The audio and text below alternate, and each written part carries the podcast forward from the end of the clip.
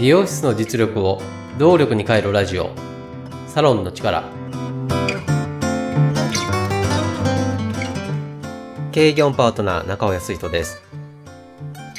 この番組はサロンが本来の力を出し切れない問題を解決するため業界のこれからを先読みしもともと備えているサロンの持ち味を見直し強みに変える未来志向の意見交換番組です。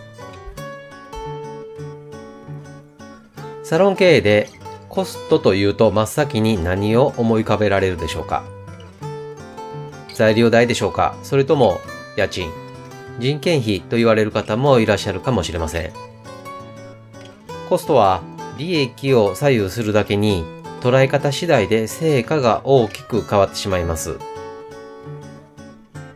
捉え方も時代によって変わってきているので公式で示しながら確認していきましょう。最初に、これまでのコストの捉え方はこんな公式でした。固定費プラス変動費イコールコスト。固定費プラス変動費イコールコスト。先に触れた例で言うと、家賃は固定費、材料代は変動費です。この他にも項目はたくさんありますが、結局、コストは固定費と変動費の足し算で考えていました。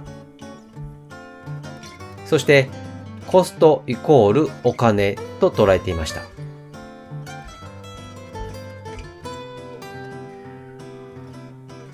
次に、現在のコストの捉え方は、生産性という言葉に集約されています。エピソード29の売上の公式を変えるで、今の売上の捉え方は生産性と触れていますが、売上もコストも生産性を良くするという傾向があります。確かに生産性が上がれば効率的に売上が上がり利益が上がります。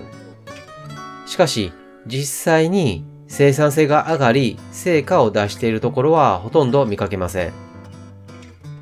それは生産性という言葉が曖昧なため、具体的に何をすればいいのかがつかめない。また、会社や店舗ごとに状況が大きく違うため、考え方自体にもばらつきがあり、つかみようがないというのが実態だと思います。そこで、最後に、これからのコストの捉え方について考えてみます。こんな公式です。コストイコール利益マイナス売上。コストイコール利益マイナス売上。これは、まず利益目標を置き、そのために必要な売上目標を据えることを意味しています。売上を上げるためには費用が必要です。この費用は言い方を変えればコストでもあります。利益を減らすコストではなく、売上を上げるための費用と捉えること。その見方をして、売上を上げるために本当に必要なものなのかを見極めます。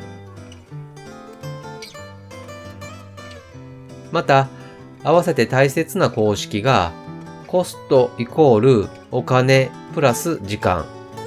コストイコールお金プラス時間。時間は限られた資源です。お金に限らず、時間も使い方が荒いとロスになります。お金も時間も有効的に使うことで利益率を高めることにつながります。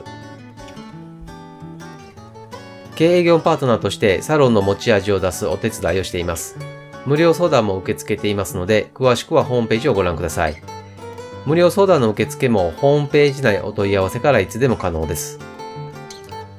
ホームページの URL は番組説明また各話のエピソード説明文の中に記載しています。番組へのメッセージも受け付けています。メッセージは LINE 公式アカウントからお願いします。